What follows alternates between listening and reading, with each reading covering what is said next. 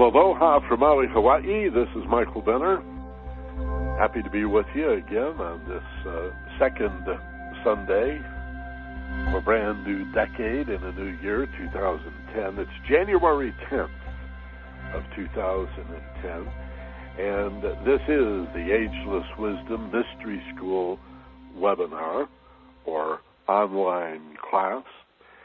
And today's topic is The Hero's Journey, a classic archetype, a classic myth central to all mythology and the wisdom traditions that we discuss every week, every Sunday afternoon here, or if you're in Europe, Sunday evening uh, on the web and also by telephone. And we haven't talked about this particular topic in uh, over a year. Although Facing Fear, the subtitle of what we're going to discuss today, is a, a theme that comes up almost every single week because it is so central to our daily life and affairs. In, in Buddhism, the Four Noble Truths begin with the idea that life is suffering. It is the very first tenet of that great philosophy, that psychology, Uh, some might even say religion, uh, called Buddhism. I don't know if you heard Brit Hume encouraging Tiger Woods this week to turn away from his Buddhist meditation practice and accept Jesus. Um, the good news is that although Brit Hume at Fox News doesn't know this, apparently, uh, you can be a member of any religion and still be a Buddhist. Uh, Buddhism is, is more a philosophy, really, than a religion. Some people think of it as a religion because it fulfills their spiritual needs, but it really is a philosophy. There is no mention of God, um, personal or impersonal, in Buddhism. Uh, it's basically a set of tools that you use to arrive at your own understanding. But central to Buddhism is this concept of the hero's journey, so much so that Joseph Campbell, in his book from the late nineteen forties called The Hero with a Thousand Faces, says that the hero's journey in mythology, not only Buddhism, but all the mythology of the world, is what he called, um, again, talking about Joseph Campbell now, the mythologist, the great late Joseph Campbell, he called it a mono-myth, as if it was a single mythology or like a golden thread that runs through all mythology, is the terrifying adventure of living uh, some sort of life, of being thrown back and forth between the faces of fear and the redemption, so-called, the The, the hero, um, in the simplest sense, defeating evil with good and protecting those who were helpless or defenseless. But, of course, it has this alchemical theme that goes beyond simply defeating evil with good to defeating fear with love, or defeating ignorance with understanding. Already, for those of you who like to take notes, here's a good place to begin. Look at these dichotomies of good versus evil, uh, winning and losing, uh, right and wrong, love and fear, and maybe one that might under, uh, uh, surprise you, understanding versus ignorance. Now, as our understanding of this simple dichotomy evolves, this hero's journey from fear to love is the way I'd describe it, but as it evolves from good defeating evil, the classic archetype, we we begin to witness a, a, a healing, again, and alchemical transmutation or transformation of one side of the dichotomy conquering the other side to an understanding that one side can save the other side or redeem the other side. In theosophy, this is often called the fourth ray and known to be uh, subsidiary uh, of, of the second ray of divine love. Fourth ray is called harmony through conflict. And it's the idea that you don't kill your opponent, that it begins with Christ's admonition to love your enemy, but it goes beyond that to actually rescuing your enemy. Now, especially to Western men, this sounds wacky right off the top.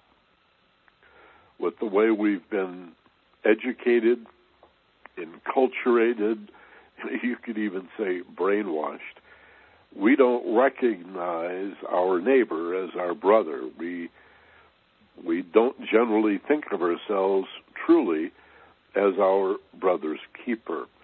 We look at admonitions about uh, loving thy neighbor as thyself as if neighbor only goes down the road a couple of blocks, uh, rather than be an inclusive and comprehensive reference to the world community, to humanity as a single family, a very important concept. As we grow toward this more holistic view of the world, of our relationship with our neighbors, good defeating evil, or right conquering wrong, it changes. As I said, it's not about Saint George slaying the dragon so much. That's the classic European um, and even Middle Eastern archetype of good vanquishing evil, is Saint George slaying the dragon, right? And it's not a, a, a fallacious archetype, it's just limited as far as it goes. And what's happening now is increasingly the esoteric or alchemical concept of lifting evil, lifting fear, lifting ignorance into the light, as redemption, as salvation, is being understood uh, by increasing numbers. People are beginning to get the allegory. And so a Christian, for example, who has been educated to believe that resurrection or redemption or salvation is about this mysterious crossing upon mortal death to this heavenly plane, um, you, you have an idea of same resurrection, salvation, redemption being something that happens many times a week.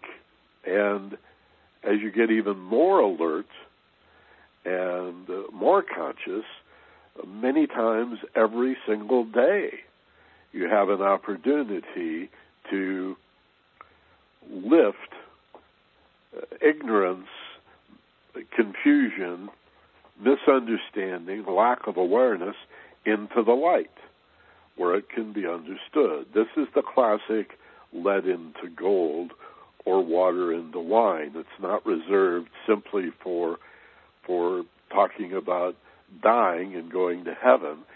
It's a way to deal with adversity every single day.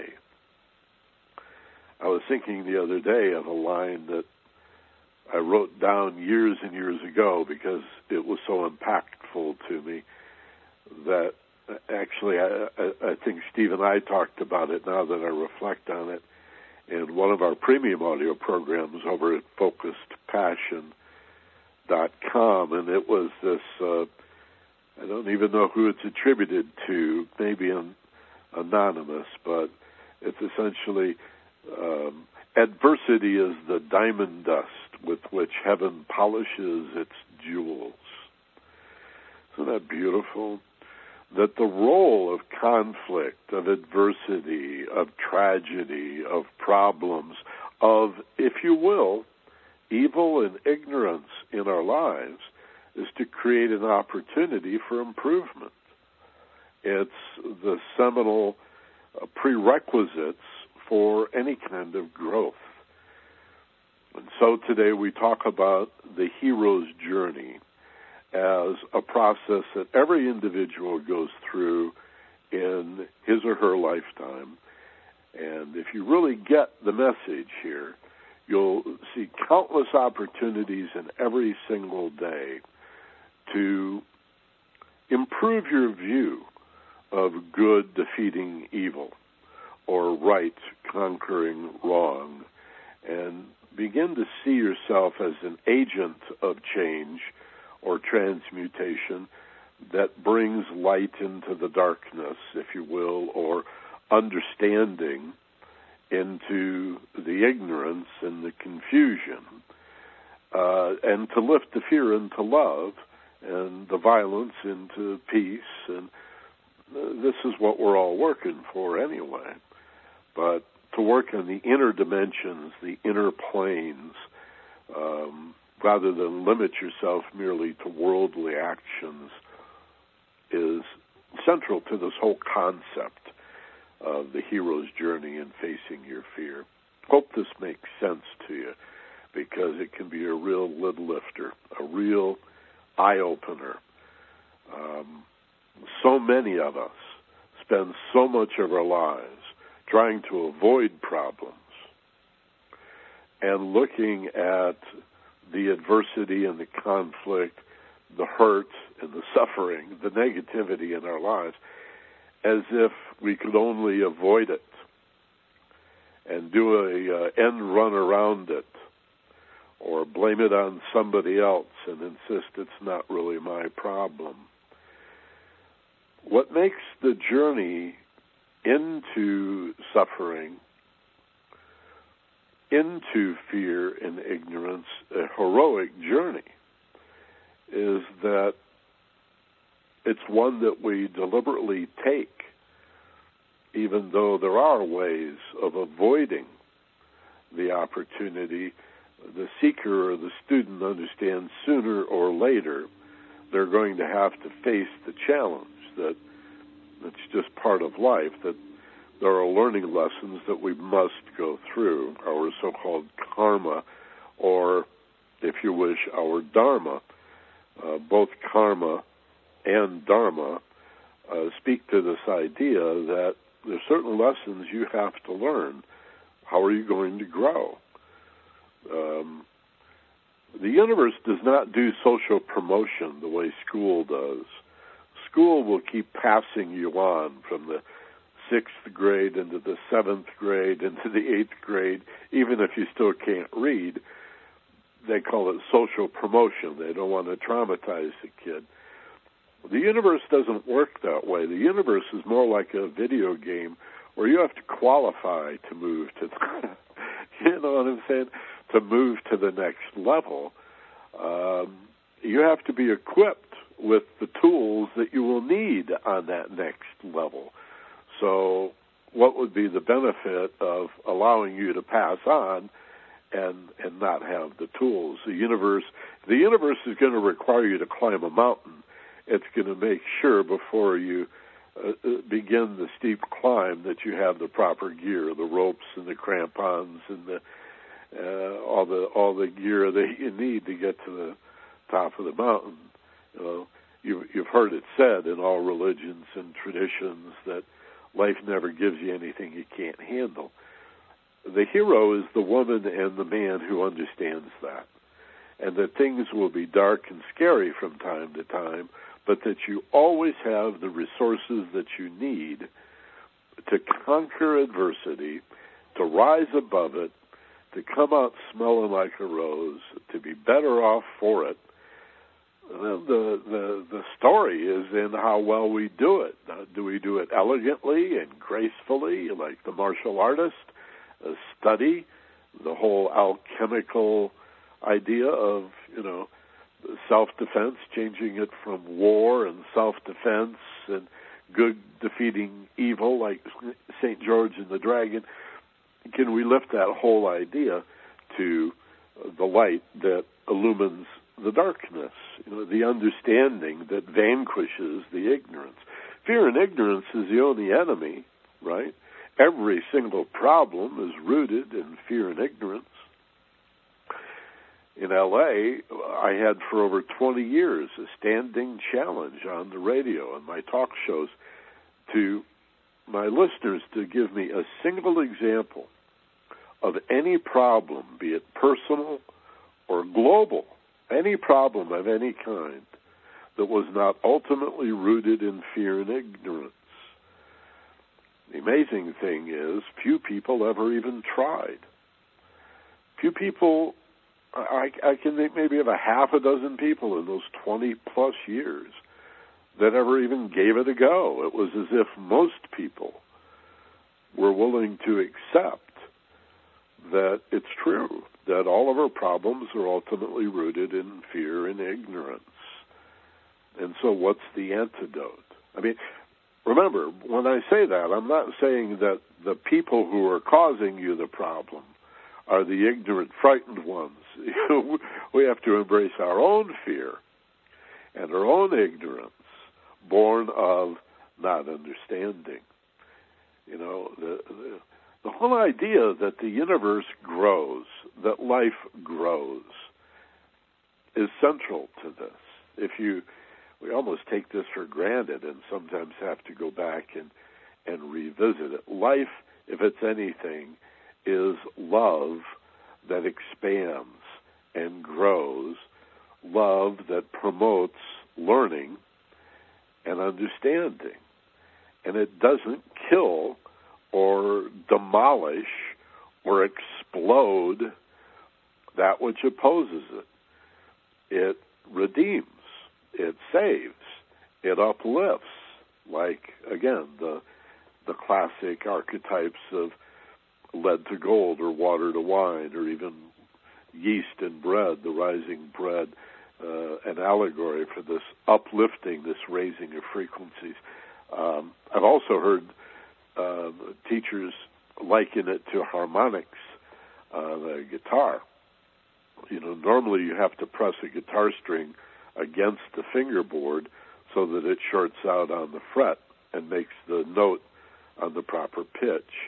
But if you just lightly touch a string at a certain point, like, for example, midway, right in the middle of the string, and just touch it lightly, don't press it all the way to the fingerboard, and pluck it, you get that note several octaves higher. And you get these overtones that ring out. That's an octave above that and another octave above that. And there are quite beautiful tones that come out uh, called harmonics. And those leaps of frequency, often offered as another allegory for this fourth ray of of harmony that that saves. Love saves. Love changes things. It lifts the frequency. And that's the hero's journey. So essentially what it comes down to is when you're ready to really dedicate your life to living your life as fully and completely as you can, if growth is what it's about, then let's get it on. Growth is learning. Growth is healing. Learning in all aspects, healing in all aspects, not only the healing of the physical body, but healing, moreover, of the mental nature and, and the emotional nature and the damage from childhood that we all bring forth. And, of course, healing of our spiritual nature, since all of us as human beings have been separated from our source, ripped from the bosom of the one life, and slammed down into these separated bodies. And it hurts to be here. It's lonely here. That's why we're constantly reaching out, trying to connect with another person, or even connect with your dogs or your cats or your horses or your or your uh, guinea pigs, your pet rabbits, whatever, flowers. Uh, you know, smelling the flowers, the smell of the new mown lawn, um, all of these, laying back and looking at the stars or the clouds on a beautiful sunny day, all of these are attempts to reach out and connect, because that's our essential spiritual nature. that we are this one thing. There's one mind at work here and one heart, and the universe is a single body. And the appearance of things in the body of the one life is that everything is separated. But, of course, the paradox is all of that springs from or extends from unity. There is a, a really nice trinity of, of unity extending through harmony into diversity and separateness.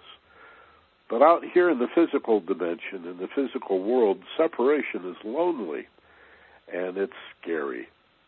And the only way back home again, right, the great Mandela coming around, here we go, how do we get home again, home again, jiggity-jig, to get back to the source, is through harmony. We have to create a path that is not the extremes of things. Remember the central Buddhist lesson, not, you know, the lute player, not too tight, the string will break, not too loose, the string will not sound, but the middle way. The middle way is a balanced way between the extremes of moving directly into the unknown, to move directly into loneliness, alienation, heartache, and essentially what scares you to death. That's our job. In modern psychology, there's a phrase that I think really simplifies all of this, and I'm sure would make Buddha smile, and Christ is, and, and the other prophets as well, that whether you're talking about fear itself or life in general, the only way out is through. There is no real end run around.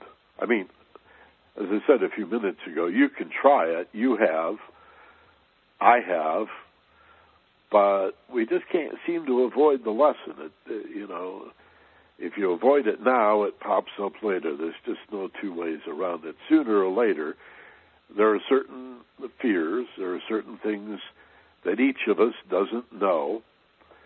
Your package is most likely different from my package of things that are unknown and things that we need to understand, fear that we need to face so that we can understand it and redeem it. Uh, so why not just get to it? Why not go right down the, the, the into the belly of the beast, you know, right down the middle to the scariest parts? If indeed you believe you have the tools. And like I say, if you don't have the tools, you will get them along the way.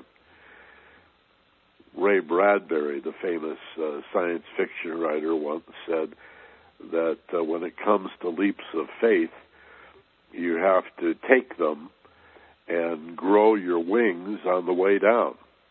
You can't wait for wings before you take this big leap. You got to jump, and if you need wings, you'll grow them on the way down. It's, I think, sort of a cute phrase. You got to do it sooner or later. Life will you ever you ever feel like life was just had grabbed you by the collar and was shaking you, uh, trying to get your attention, trying to get a message through to you. However you see that, however that works, you may think of it as higher self, your own oversoul, your guardians, maybe your personal savior, as in Christ in the Christian religion, or an impersonal God, an unmovable, unknowable um, one life, however you see it.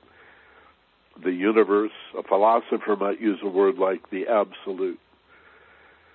The fates, if you will, or providence grabbing you and saying to you, pay attention. The lesson is in your pain. And the pain is really your resistance to facing the fear, if you would but face the fear. Take a breath and step into what scares you most. Stop resisting. The pain falls away. There is still the unknown, but it doesn't hurt nearly as much. It'll still, it'll still seem scary, but um, there's a, uh, a reassurance that goes with the letting go of stepping forward. The, the, the kinesthetics or the kinesiology of this whole feeling of stepping forward into what scares you is very, very important. For example, let me let me ask you to reflect for a moment on how excitement feels in your body. There's a lot of very, very smart people listening to this call, either live or by podcast or streaming replay today. Move your awareness, you heady people that are stuck above the shoulders. If you don't know how to do this, move your awareness down into your body. Simply form the intention to do so. And feel in your body how it feels to be excited. All right? Um, you've probably got some energy in your legs, uh, uh, weakness, or um, strength, some sort of energy flow in your knees. Um, perhaps you're feeling weak in the knees but strong in the hips, or maybe vice versa. In the stomach, that uh, butterfly feeling of excitement. Uh, move up a little, a little farther here in the chakra system. Move up the spine, the heart. The next area where you'll sense uh, some palpitations, if you will, that go along with excitement, the adrenaline being pumped into your body. Uh, up a little higher, the next chakra is the throat. You might feel a, a lump in your throat. And uh, overall, your palms may be a bit sweaty and and uh, your pupils dilated. All of these natural and normal responses to excitement, to, oh boy, I can't wait to do this. Now the irony is, fear feels the same way.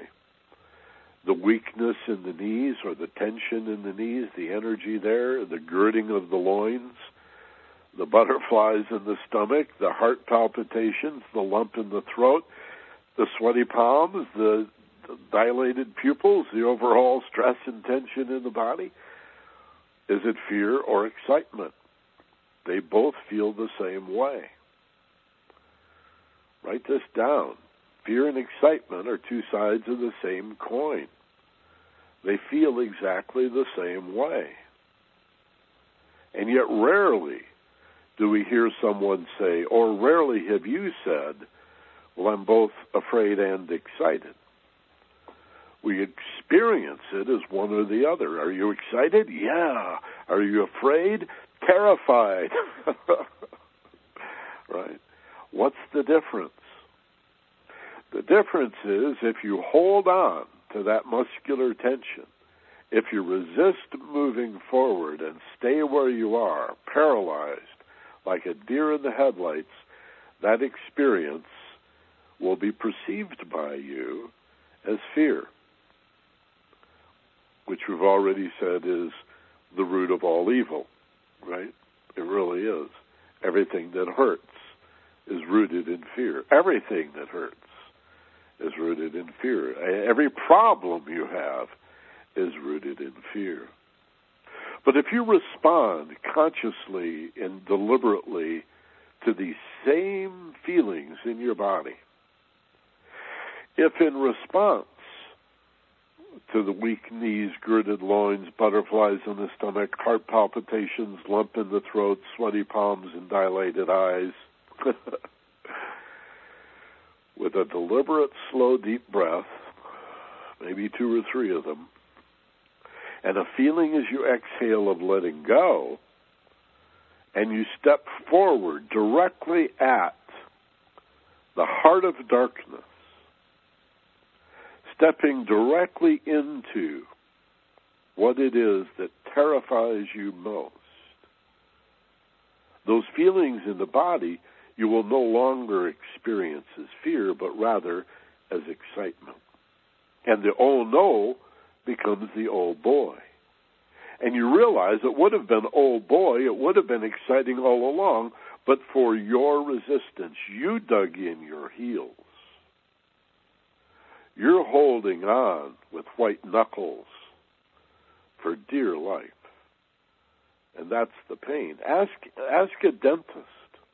I had the good fortune as a little boy to have a dentist say to me as he's doing this work, and, and you know, I've got the white knuckle grip on the arms of the dental chair, and my back was literally arched, right? I'm barely even touching the chair. I am so tense. And he he stood back and he looked at me and he said, the more you tighten, the more this is going to hurt. And I was just a little boy, and that did not make sense to me at all. But I tried it, and he was right. And it's true in every area of your life. Emotionally, the same thing is true. It's not just physical pain. Your emotional pain, it hurts the most when you resist it, when you ignore it, when you deny it. That's the process. It's a symptom. Of course it's going to hurt more and more and more until you do what you need to do, which is face it. Remember, Joseph Conrad wrote a book called The Heart of Darkness. The very center, the darkest pit of what scares you is the bullseye. That's where we got to go. That's where we're headed if we are a spiritual warrior and if we are to walk the hero's journey as adventure rather than fear. There will be some fear along the way, no question about it. Right? And the point is, the more often you do this and the more conscious you are of your choice to face your fear and step into it, then the more skilled you become. You become better and better and better, right? Your your belt gets dirty, so eventually you go from a white belt to a yellow belt to a black belt. You, through experience, the belt gets darker and darker. Black belt is just a reference to having done it a bunch of times, being experienced. And that's the spiritual warrior. That's the hero's journey, all right?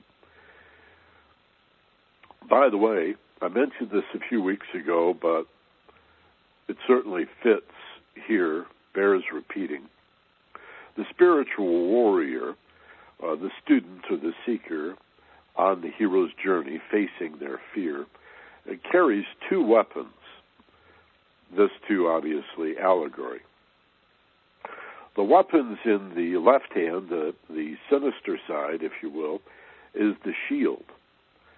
And the shield is a shield of love. Love, being magnetic, attracts love, allies, and repels that which is not love, your enemy. Okay.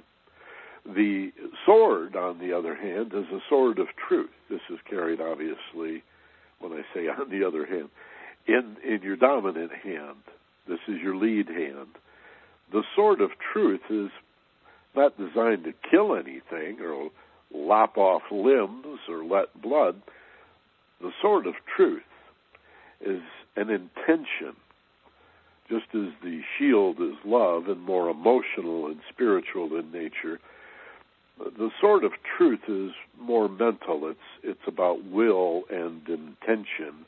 And the sword of truth is the sword that renders the veils of illusion and delusion.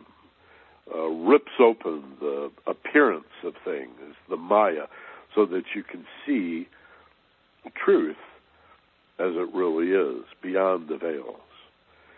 And so in this way, here, another allegory for the hero's journey, the journey, the adventure of the spiritual warrior who is determined to target that which he or she least understands, as evidenced by the fact that it's scaring you and it hurts. and and it's a symptom of your uh, of fear and confusion, your ignorance. I hate to use that word, but just as love and understanding go together, fear and ignorance go together. So the idea of, of love vanquishing fear is obviously understanding uh, vanquishing ignorance, but you don't kill it, you know, or demolish it or blow it up. You train it. You educate it. You teach it. And so that's our job. That's who we are. That's what we're here to do. One of the most profound uh, epiphanies, if you will, or insights that I've ever had in meditation was, uh, gosh, I wonder when this did happen. I've, I've, it's got, we must be going back to, well, I, not that it matters to you. I'll have to think about this later. I guess it's been twenty, twenty-five years now. Uh, it's hard for me to place. But anyway, in the middle of a meditation, just a general reflection. It wasn't a purposeful meditation. It wasn't uh, guided imagery where I was working on solving a problem or making a decision or setting a goal, just sort of a emptying my mind in contemplation, and this awareness came to me. It was less a picture than a voice. It was my voice. It sounded, it sounded like, uh, and it said simply, "Michael, the best parts of you are hidden where you're most afraid to look." And you know how revelation often, when it arrives in your head, either in a meditation or you could be doing just about anything, and this spontaneous epiphany will explode inside your head. And it's always fascinating to me how it arrives with a sense of confirmation or a feeling in your body that, yeah, yeah, that's it. That's right. That's exactly true. It's not only, oh, here's this new information, but it slams in with such resolution that you go, wow, that's so definitely spot on. And that's that's the way this hit me. It was like, well, I've never thought about this, but immediately I can see the wisdom in it. It's so obviously true that the best parts of us are hidden where we're most afraid to look. Well, what's the rest? I mean, what do you do with that? You know, you reflect on that a little more and you decide, well, if I'm going to know the best parts of me and find the best in me, then I have to figure out some process that I can commit myself to of looking at what scares me. And then recognizing that that fear, that anxiety or stress or apprehension or worry, doubt, nervousness, whatever you want to call it, is really a symptom of ignorance. Note takers, write it down. Fear equals a symptom of ignorance. And remember that all that hurts, whether it's physical pain, like the dentist saying, relax, it won't hurt so much. Or the much more common emotional pain and hurt that we go through, it's the resistance that's causing the pain. Commit yourself to understanding it, to facing your fear, to moving directly into the heart of darkness, breathing, letting go, reminding yourself that this is what you're built for. You're a spiritual being. You're designed to do this. You may not know that yet, but this is the way you find the strength to get through the most difficult times in life. And you will do your quota. You will not be able to avoid fear and pain and suffering. There's just no way around it. Some people even try to avoid love. They refuse love. They reject love because they were hurt along the way when somebody they loved lied to them, cheated, betrayed, or maybe just up and died one day.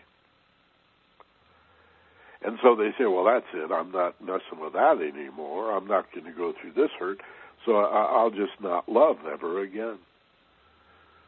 And it's tragic. But when you decide, yes, I want love in my life, well, let's be grown up about it. Let's be mature and realize if you're going to have life, you got to have the nighttime with the daytime. You got to have the the valley of the trough if you want the peak of the trough, right? It's cyclic. You have to have winter in order to have a summertime. There's no steady state in the universe. Everything is a vibration. Everything is in oscillation. All things have a yin and a yang. They have their polarities, they have their peaks, they have their vall- valleys, uh, they have their uh, magnetism, they have their period and frequency. You know, to be a really good spiritual student, I, uh, I think it's important for you to understand basic electromagnetism. I say this a lot to my students and my clients, and I don't think very many follow up on my suggestion, but I I, st- I persist in recommending the most elementary book that you can get at the library or bookstore or online, wherever. Really simple, elementary, like eighth grade level science on magnetism and electricity, and understand the basics, right? If a twelve-year-old can understand it, you can understand it, and then apply it to love, to spirit, to life, and you begin to understand that the ancient teachings, the ageless wisdom, the, the secret traditions, Uh, the esoteric and perennial philosophies of all times and all cultures are actually based on these principles of polarity, vibration, frequency, and oscillation. So, face your fear. It's the only way to get to the love on the other side. Hold on, you know, try to claim your ground and hold on, you're going to create a lot of difficulties because life is moving. Life is rolling. Everything is spinning and jumping and planets rotating on their axis. The moon goes around the earth. The earth and the moon go around the sun. The solar system is moving through this spiralic galaxy around a black hole at its center.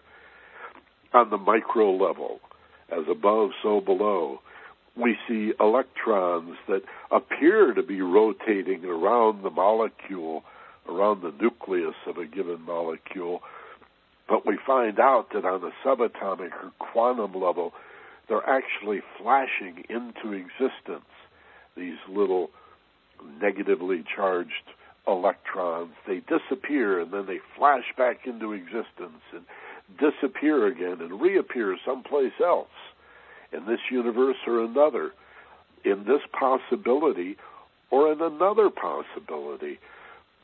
It's quite a remarkable universe, especially on the subatomic level. But you can make sense of it all when you bring together physics and metaphysics and begin to see fear as nothing but a polarity, one side of a cycle. And with consciousness, which is the ultimate truth, love is consciousness. Consciousness is love.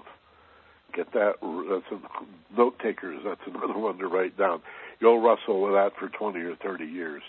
Love, truth, equals consciousness. Consciousness equals love, truth. That's a big breakthrough for a lot of you.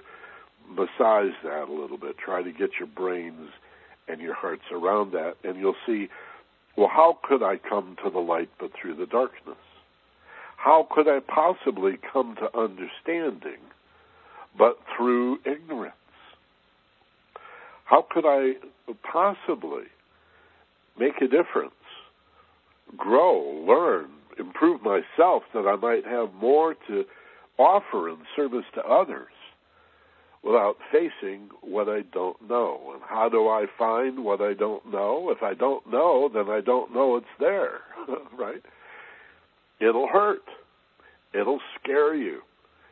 And that's how you find it. That's how you find what you need to know in your life. Not by blaming other people for causing the hurt or events and circumstances that you're, you know, like the little Dutch boy trying to hold back the dike. Forget that. Let the dike break. Take ownership and responsibility for the hurt as a symptom of your resistance to change. Face the fear. Breathe, relax, let go, and turn it into an adventure with excitement. You'll feel similarly in the body. But holding on to those symptoms, you remain stuck in the fear. Breathing and letting go, stepping forward directly at what scares you, turns it into excitement. This is the hero's journey. And it's very personal. It's ultimately you that have to stand at the center of this. If not you, then who?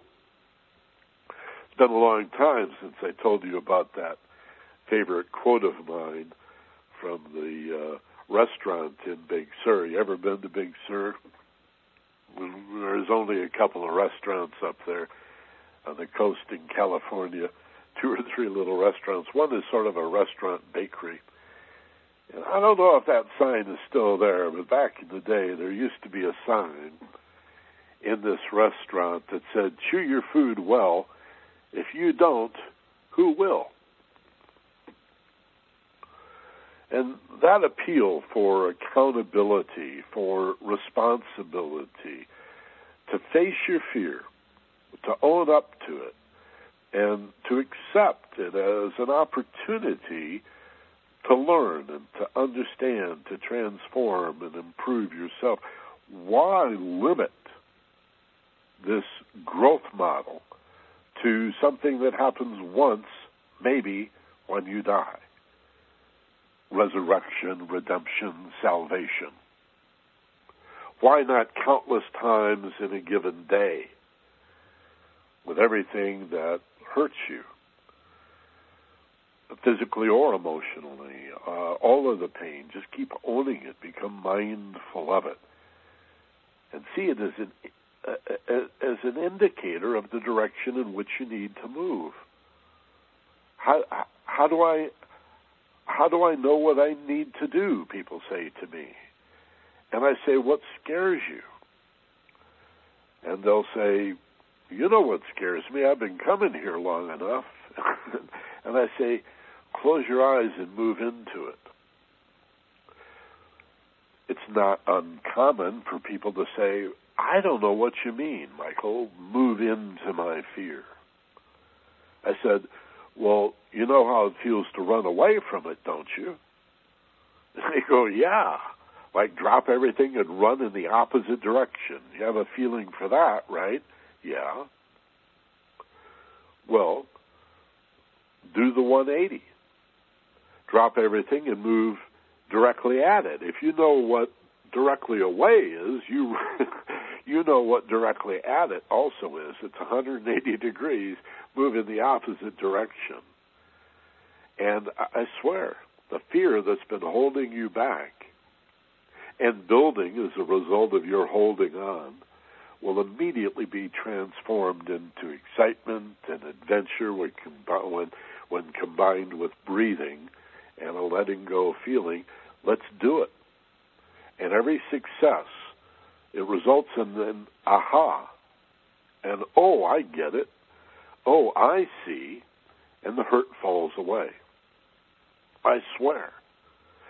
When you arrive at the understanding that created the fear and the associated hurt, when you realize the truth that needs realization in this instance, that hurt that was a symptom of resisting it might be jealousy, might be anger, could be any kind of anxiety or worry or apprehension, depression, O C D. Doesn't much matter. If it's a negative feeling, it'll fall away when you understand what it says about you. It's trying to give you the message. Your whole life is conspiring to enlighten you. We just got to keep reminding ourselves. You know, that's why I'll always do at least one program like this a week. You know, if nobody was listening, I'd do this. Just because I benefit from setting aside some time to remind myself of these things. It's so easy to become intoxicated by the stimulus of the world around us, and so overstimulated that we go into these exceedingly high brainwave states of stress and anxiety, and, and the fear mounts, and the brain sees it as danger and goes into fight-or-flight response, and now here comes the adrenaline, and the muscles are even tighter, and the blood pressure goes up, and the pulse goes up, and the brain's looking all over trying to find the danger. Where's the danger? Of course, there is no danger. You were never in any danger. Danger is driving on the freeway. You were just confused. There was something in your life that you don't understand. That's not shameful. Something that you were unaware of, maybe. Funny, we have very few words for ignorance. Ignorance, I, I'm not going to use stupid because uh, nobody understands the meaning. Stupid is stupefy, like uh, deer in the headlights. Ignorance means to ignore. It doesn't mean you lack the capacity. Stupid doesn't mean you lack the capacity, but I, I can't use words like this. I personally don't, don't choose not to. I've seen spiritual teachers call their students stupid. Uh, it doesn't work for me. But there are precious few words. Uh, confused and unaware. That's about it. We need more words for explaining what we don't know. If you have any ideas, you might want to put them into the comment text section on the page in front of you. In fact, I'd like to go there now. And also, if you're on the telephone, if you're calling in, or if you want to go from one to the other, from the phone to the web, or from the web to the phone, the numbers are all on the page in front of you. As I mentioned earlier, if you're concerned about a toll call, some people still pay by the minute. Click on the link that says uh, Other Numbers. When you go to that listen-in page, there's a primary number, a backup number, and then it says Other Numbers, and find an area code near where you are, and that'll make it a local call. The secret is to enter the conference I D properly. Any one of the phone numbers will work. We have dozens of them all over the country. If you're international, you'll have to choose one in the United States. Hopefully that'll change soon. I'd like to have international numbers as well. And for those of you who, who are on flat rate, I guess it just doesn't matter which number you use, but um, uh, that's, that's your choice. And then um, if you want to raise your hand, if you want to be acknowledged, because you have a question, just press star two on the touch tone pad of your telephone, star two. Just do it once. That'll raise your hand. If you did it twice, it'll lower your hand, so don't keep doing it. Just do it once, star two. I think the voice prompt confirms it. And we'll start with the uh, text questions. Let me go to those. And we'll see who's online, who has comments, who has questions, and who's just checking in to say hi, hello, and howdy. And we'll begin with uh, Pittsburgh, P A, John. John Bowles says, hello, Michael. Hello, John Bowles. Nice to hear from you. And in Irvine, Robert, Robert Fiegel says, aloha, Michael. He says, I find myself immobilized by fear, the fear of making the wrong choice. I analyze my choices to the point of not making a choice. And I find myself missing out on so many great opportunities. Thank you for the great class today. You really gave me an answer I was looking for. Peace and magic to you and Doreen. Um, yeah, Robert, I know that one. Uh, I'm sure of that one. I call that paralysis by analysis. It's overthinking. And um, I attract a lot of people that are more inclined to rely on their head than their heart. I think because most of my life I did that, and something in the way I speak causes people who are um, more mental than emotional to say, well, this guy makes some sense, so maybe I'll check him out. Um, but we've got to move into an integrated state, Robert, where we accept what the mind can tell us, accept the limitations of what the mind can tell us. And when we get into a paralysis by analysis situation, all tied up in knots, and remember, the more stressed you are, the more likely the brain is to look at negativity and to try to find danger. Uh, the mind will worry about things that have never happened to you. Well, what if these things that have never happened to me or anybody I know happen? And the brain will have a way of presenting them as if they really might happen to you, even though they never have and are not likely to, because that's its job.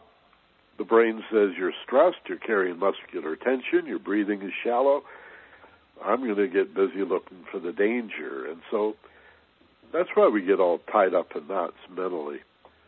Paralysis by analysis. Breathe, let go, Robert, and move down into your heart space. This is emotional intelligence. And use meditation and mindfulness to calm the emotional nature, to calm the emotional waters so they are undisturbed and tranquil. And then you'll be able to supplement your good logic and analytic reasoning with the wisdom of the heart, the wisdom of a calm, tranquil, emotional nature, the wisdom and understanding that is love, that aha experience. And then the only other thing to consider is make sure you trust it. Lots of people really do know the right thing to do, but they lack the courage to do it. And so we stand often right on the edge of resolving a problem and enjoying all of the wonderful benefits. We can almost taste it and touch it. It seems so close, and yet we're not there because we're not willing to commit to it or, or, or to allow it or to make that little leap of faith. So breathe, relax, face it, do what you need to do. Um, sooner or later, we grow. There is a quote by Seneca, the Roman sage, that I like a lot um, about fate and destiny and providence as the divine. And Seneca said, um, for those who are willing, the fates will lead. And for those who refuse, the fates will drag. So you will grow, and I will grow one way or the other. We can dig in our heels and resist it, and we will grow slowly with great pain. Or we can face it, breathe, relax, open the heart as well as the mind, and learn to trust that wisdom of the heart, and uh, then step into it. Often you do know what to do. You just got to trust, trust the heart. Thanks for uh, posing. That's a great question. In Los Angeles, Patricia says, "Aloha, Michael. Great show. Thank you. I needed this uh, reinforcement. Uh, today you do a great service. Happy New Year." Thank you, Patricia. Happy New Year to you.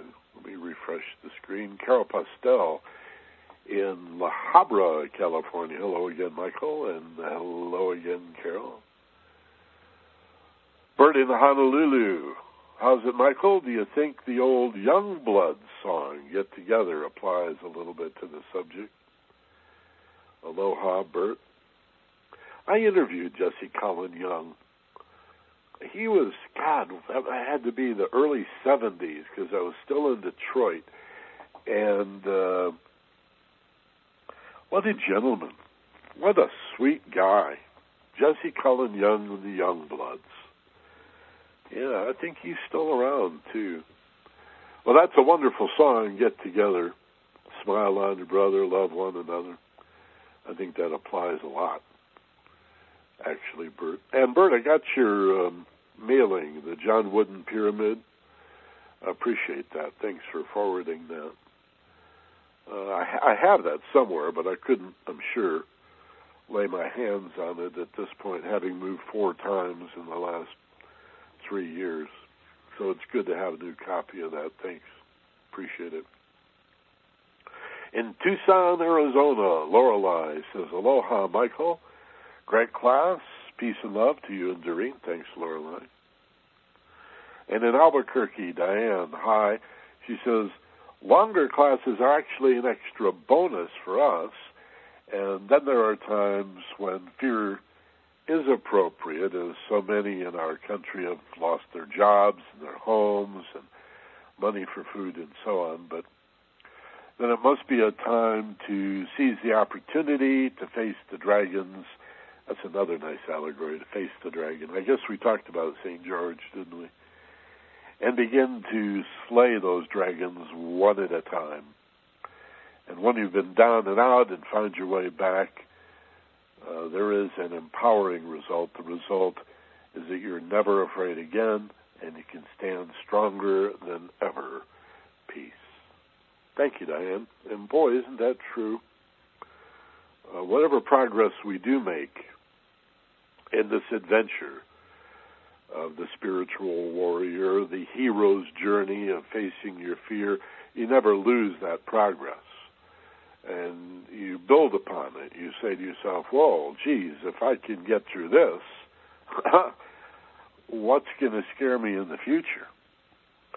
Or, uh, "I never thought I'd survive this, and it worked out after all. And there were some dark times and, and dreadful, scary periods here, but we just kept doing what we needed to do day by day, and come out the other side, try to scare me now." Right? We're built for this. I keep saying that. I, I, I can't emphasize it enough. There's a uh, a book, I think, uh, uh, Doctor Epstein. Was it Epstein's book? What was his name? I think, well, I remember the title. I'm just not sure the author. The title was Going to Pieces Without Falling Apart. And as I remember, it was a medical doctor uh, from Harvard who had studied Buddhism and was bringing it all together with this idea that you can go to pieces. You're not going to fall apart. That you are, you know, more than that. You are more than your emotional nature. So that all that's shattered from time to time is the part of you that isn't real. If your heart's going to become crystallized and rigid, then in order to grow, it might have to be broken a few times. And a broken heart hurts, but growth hurts, and birth hurts, right? We did a show a little over a year ago I'd like to reprise called The Ring Pass Not, where because life happens in stages and phases and passages, it's sort of a jerky stair-step kind of a function, not linear or smooth like a like a curve, but no growth, no growth, no growth, and then big fear, big pain, big challenge, and big learning. And you leap. And then there's no growth, no growth, no growth, and then a crisis that forces you, either elegantly or inelegantly, to grow, and you make another leap. So it's that, see that zigzag stair-step function in your mind's eye. Well, the ring pass not is the point just before the leap. And pressure builds and builds and builds, and then when you finally leap, uh, everything is released. It just hurts up until the point where you take that leap. And um, so don't be afraid to go into pieces. You know, don't be afraid of crying. Don't be afraid of feeling uh, helpless.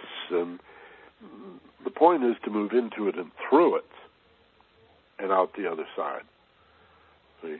The stuck is not facing it. When you face it, you can move into it and through it and out the other side. It's sort of odd to suggest that the way to love is through fear, or the way to understanding is to face your ignorance, but if you if you work with that idea a little bit, it starts making even more sense. Let's go to the phones. If uh, you'd like, if you have a question and you're on the phone, press uh, star two. And if you're on the web and would like to call, uh, the number is there. Click on the Listen In button over on the left. That'll toggle the choice between the web and the phone. Choose any one of those numbers, and when prompted, just enter the conference I D. And once you're hooked up, star two will raise your hand. Let's go to um, West L A, and Robert is with us. Hello, Robert. You're on with Michael Benner in the Wisdom School. How you doing? Hey, Robert. I'm, oh, hey, Robert. Hey, Michael. How are you doing? Yeah, yeah, better and better, thanks. Hey, great uh, topic today. This is a topic for our times. I wondered if I might share a, a thing or two.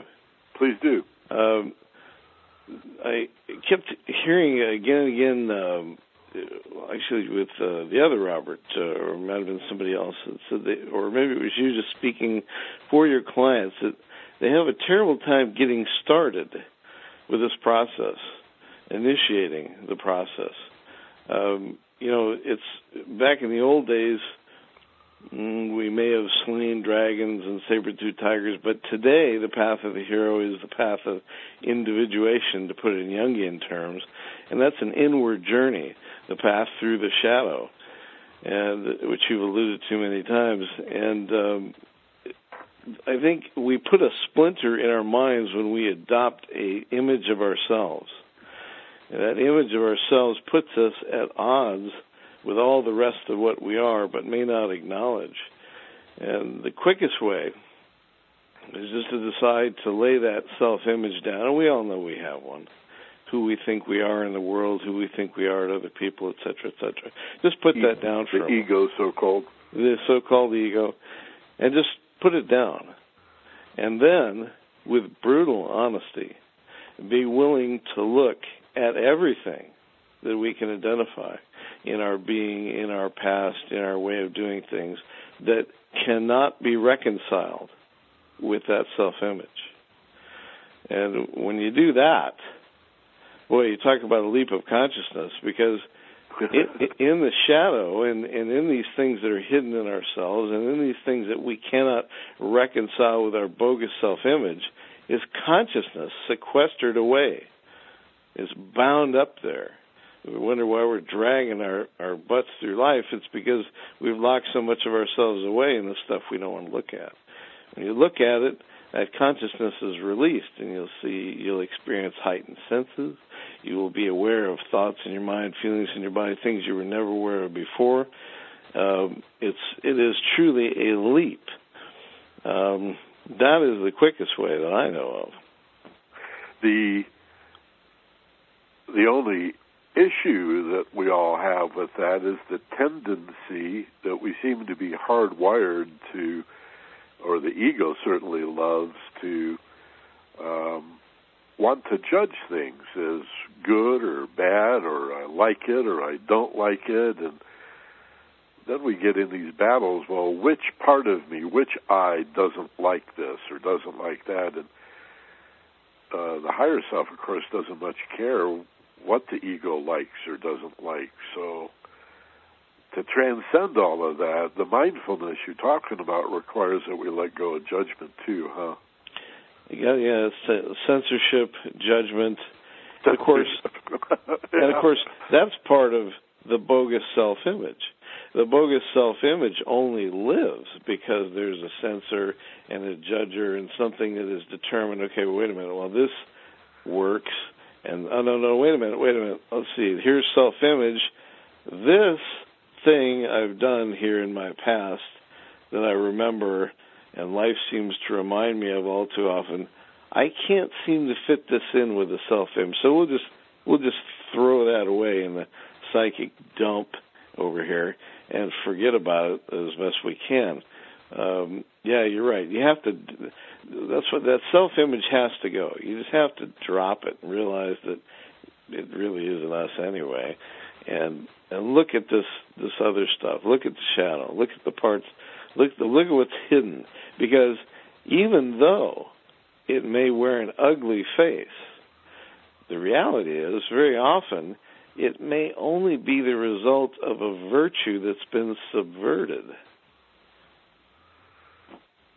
So, in psychology, there's a lot of that, where we see a dysfunction or a self-destructive behavior actually can be traced to a time when it was a survival skill, but outgrew its value and became, you know, reversed its polarities, became destructive in the long run.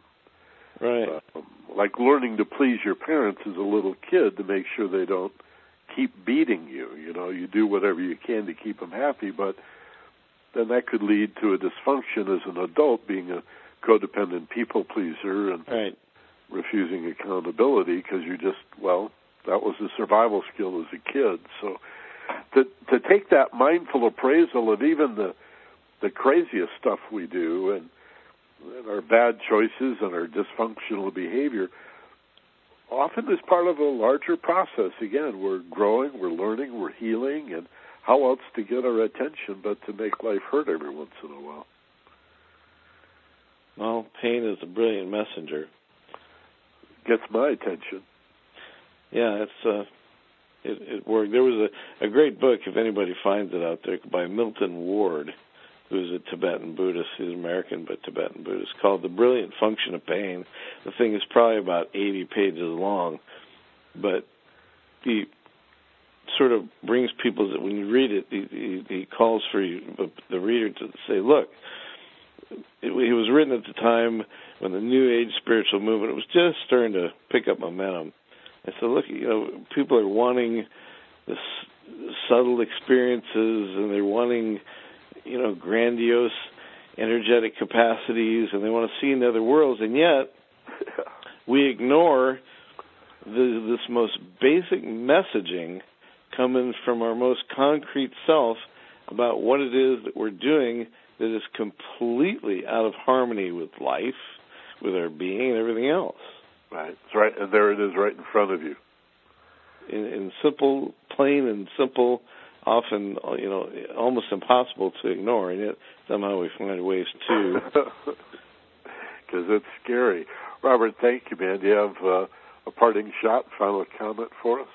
Uh, no. I. Uh, what are you reading?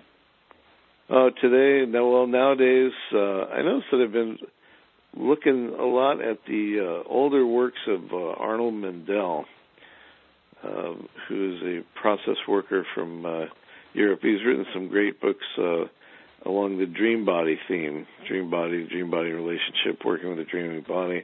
He's written a number of books, but uh, he's one of the pioneers of uh, what's called channel switching, and where if we can uh, work with a body sensation, an image, or something that we're hearing coming out of us, arising in our consciousness, and amplify that, then we can experience what's called a channel switch, where, say, something we're ex- experiencing on a physical level and achor of pain or sensation will switch channels and become auditory or visual information, like a, a dream image, linking us to the source of the problem, what it is that this somatic mechanism is trying to reveal, trying to get our attention, tell us about.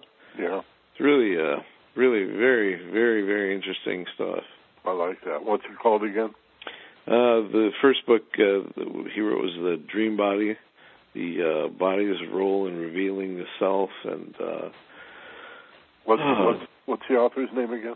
Uh, Mindell Arnold. First name Arnold. Last name is uh, M I. Oh wow, what's that? M I N D E L L. Mindell. There's the alarm we were talking about. Yeah. So, yeah, it's probably for probably at eighty-eight and a half minutes. But yeah, this. this in fact, uh, it's uh, great stuff for anybody who wants to do this uh, shadow work. You know, there, there's so many comments we could make, and there's so little time. While you were talking, I was thinking of Don Juan and the Castaneda books, oh, yeah. you know, telling telling Carlos, develop your second attention, learn to stalk your, because this thing that's trying to get our attention and and give us the information that we keep asking for is giving us the signals. We're just we're just seduced by other stuff, and once we pull our attention back, put it where it needs to be, and then we start getting we start witnessing these cues, and they will awaken us to, to what we need to uh, be uh, paying attention to on, on a subtler level. Witness is a good word for it. I use that word myself. I, I like it. Robert, thank you. Take care. Have a wonderful day. You too. Bye. I appreciate you calling and being part of the program today. And uh, let's do our visualization exercise. I was hoping I could keep it under ninety today. I don't think I'm going to be able to. Diana, it was nice of you to suggest that you benefit from a longer program. Um, you know, I uh, the people pleaser codependent in me wants to make everybody happy too. Try to find a program that's not too long, but certainly long enough. But we can escape time altogether if we close our eyes. So let's do that. And I'll watch the clock, so it's just a few minutes in the real world here. As you get comfortable and close your peepers, take a nice, slow, deep breath, bringing in strength and power through your nose. Hold as you peak. Sense the fullness, and just as slowly exhale now as you feel a letting go in your body. Go beyond where you'd normally stop. Slowly, gently, all the way out, and then take a second slow, deep breath.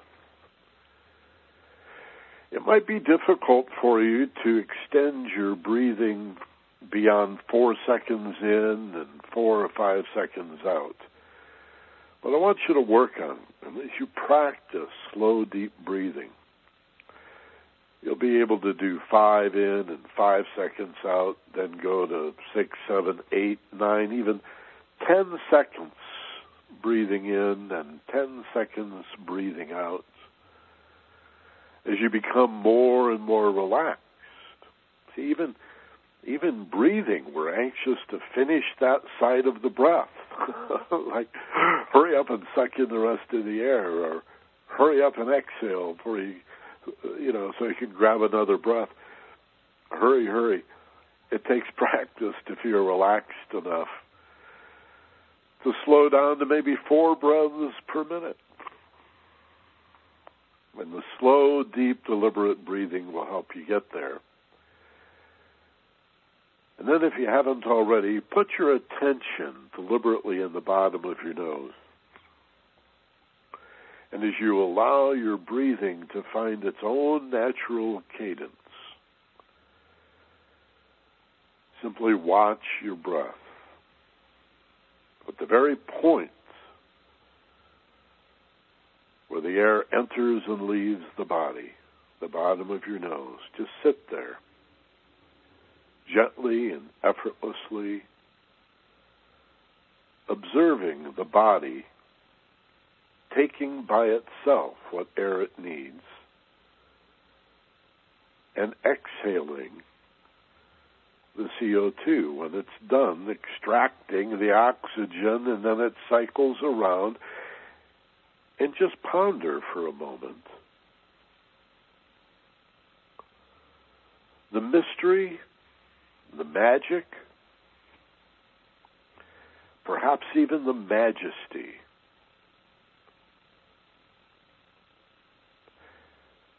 that allows you to be aware of your breathing without having to initiate it.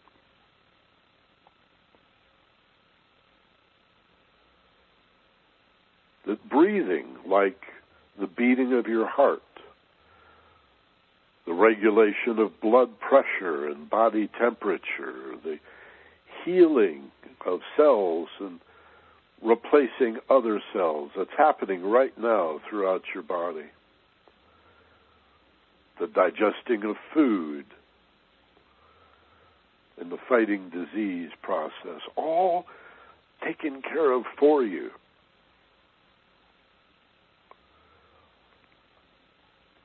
That you might be free to witness, use the word Robert used, to witness the body breathing and the heart beating and, and, and this miracle that is life, this energy that illumines and animates you as it flows through you. Imagine all of that on autopilot to free your mind. And even more to the point, the consciousness within and above the, the mental nature itself. To simply witness this process.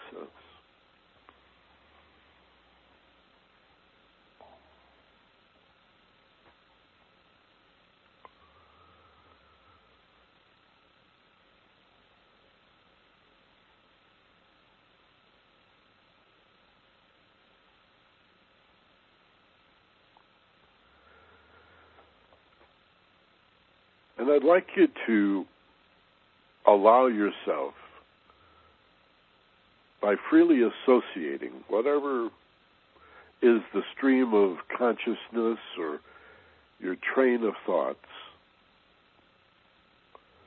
gently move yourself in the direction of something scary in your life, something you've been avoiding. It might look like a job that needs to be done, a problem out in the world that needs to be solved. It might be a relationship with another person, or it may just be this seemingly negative feeling. It might even be subtle and difficult to finger or describe aloud. But as you form the intention to go in the direction of that which is negative, that which hurts, that which feels scary, allow to come up what first presents itself, and gently focus your attention on those initial feelings of fear. Maybe fear is too big a word. Maybe it's just a little worry or doubt. Maybe it's just some stress or anxiety or nervousness, but it's all fear. And then make the first step in the hero's journey. Remind yourself that what scares you and what supports emotional and often physical pain is something you don't know and understand.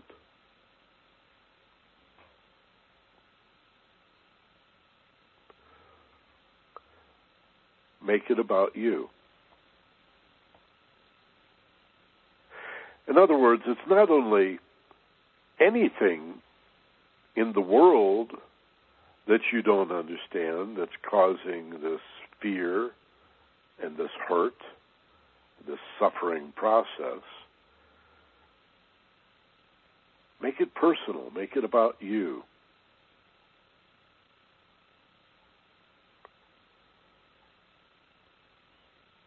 What is it about you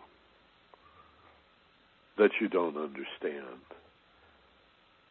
And don't, there's no need to make any attempt to answer the question, to analyze it. Just ask the question and wait passively. Make no effort to answer it yourself. It'll, it'll bubble up into your awareness. Just give it the space. Your question is sufficient. What is this pain? What is this hurt? What is this fear, this suffering, this scary thing in my life have to teach me about me?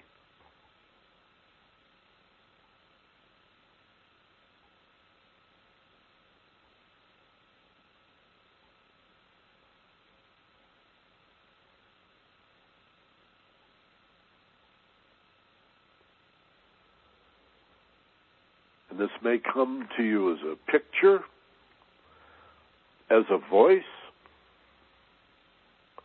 as a feeling in your body, or some combination of the three.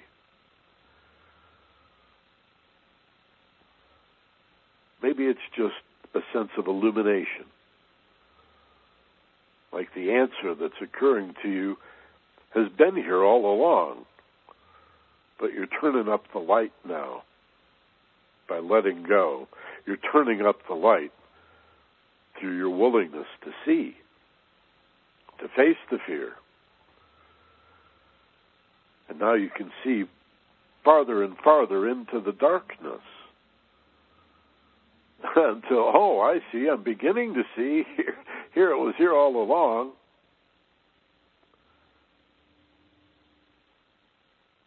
The part of it that scared me was just not knowing me, the truth of my point of view.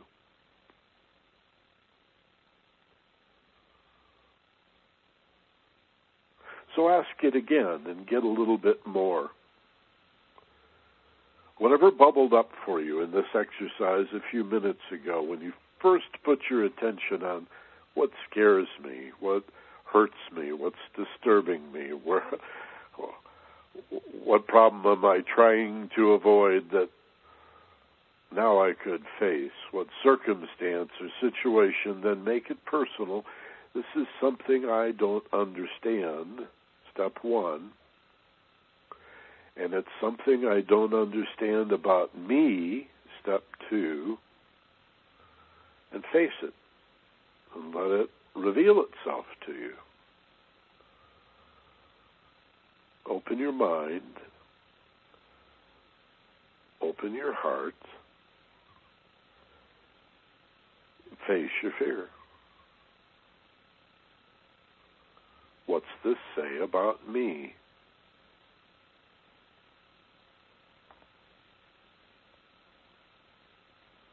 What is my personal growth lesson in this hurt and confusion?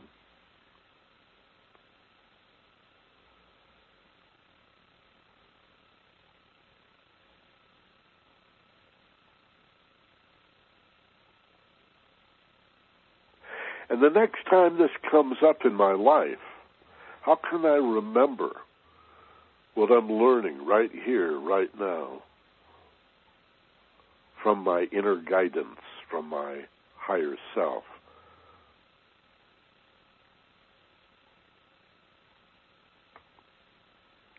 How can I apply this the next time I'm in a similar situation?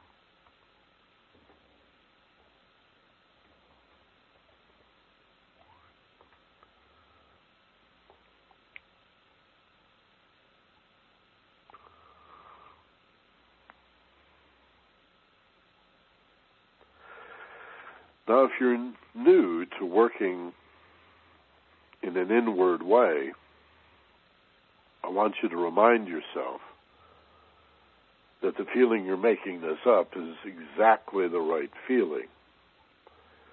But when I say making it up, I'm not talking about consciously designing responses. I'm talking about surrendering to an effervescence of awareness, to an intuitive realization that seems to just come out of the blue. And so in that sense, making it up or allowing it to be realized is exactly the right feeling. Trust your feelings. Especially those of us who get stuck in our heads and don't have a lot of experience with emotional feelings, because usually when we go there, it just hurts so much. Practice breathing into that, into that hurt. Go there anyway. Because right under that thin veneer of hurt and pain and suffering is an ocean of love and truth and awareness.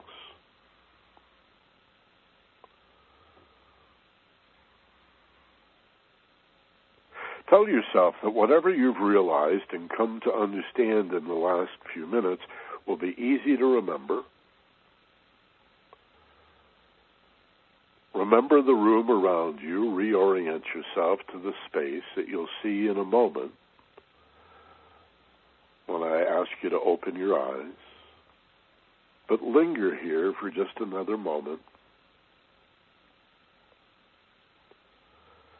Congratulate yourself for having the courage to take this short trip down this path of adventure, the, the path of the spiritual warrior, the middle way, the mystic's way, the hero's journey. For taking the time to join us today, live or, or by replay, and do the exercise. Give yourself a, a little reward, pat on the back, a little hug. Imagine saying to yourself what you always wanted to hear from one or both of your parents.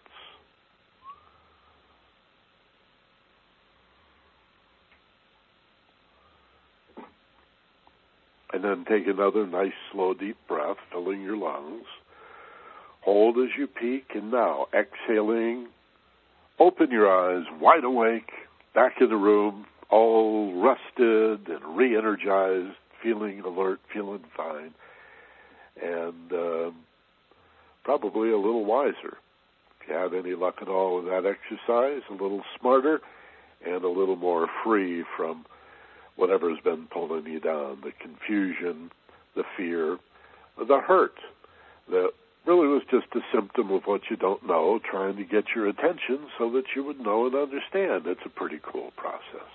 Not unlike the gauges on the dashboard of your car. You don't really want those idiot lights on the dashboard to indicate a problem. You don't really want the gauges to force you to pull over to the side. But on the other hand, if there is something wrong, it's it's better that you see it on the dashboard while you can still correct it, right, before you end up in the ditch. Again, I want to thank you for being here. I also want to remind you of the opportunity you have to make a contribution to this larger project that is the Ageless Wisdom and Focused Passion. We have a premium audio program that we ask ninety-nine cents a week for.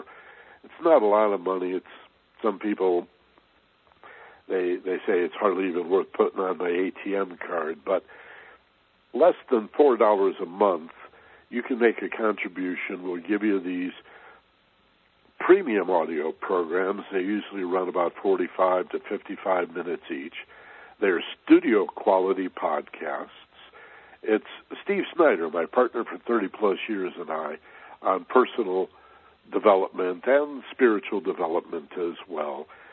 If you like what we're doing here for free and would like to support it, subscribe at Focused Passion dot com for just ninety-nine cents. Focused with an E D, Focused Passion dot com. We're all out of time. Thanks for listening. As always, be gentle, love life, and take care of each other. This is Michael Benner. Aloha from Maui, Hawaii.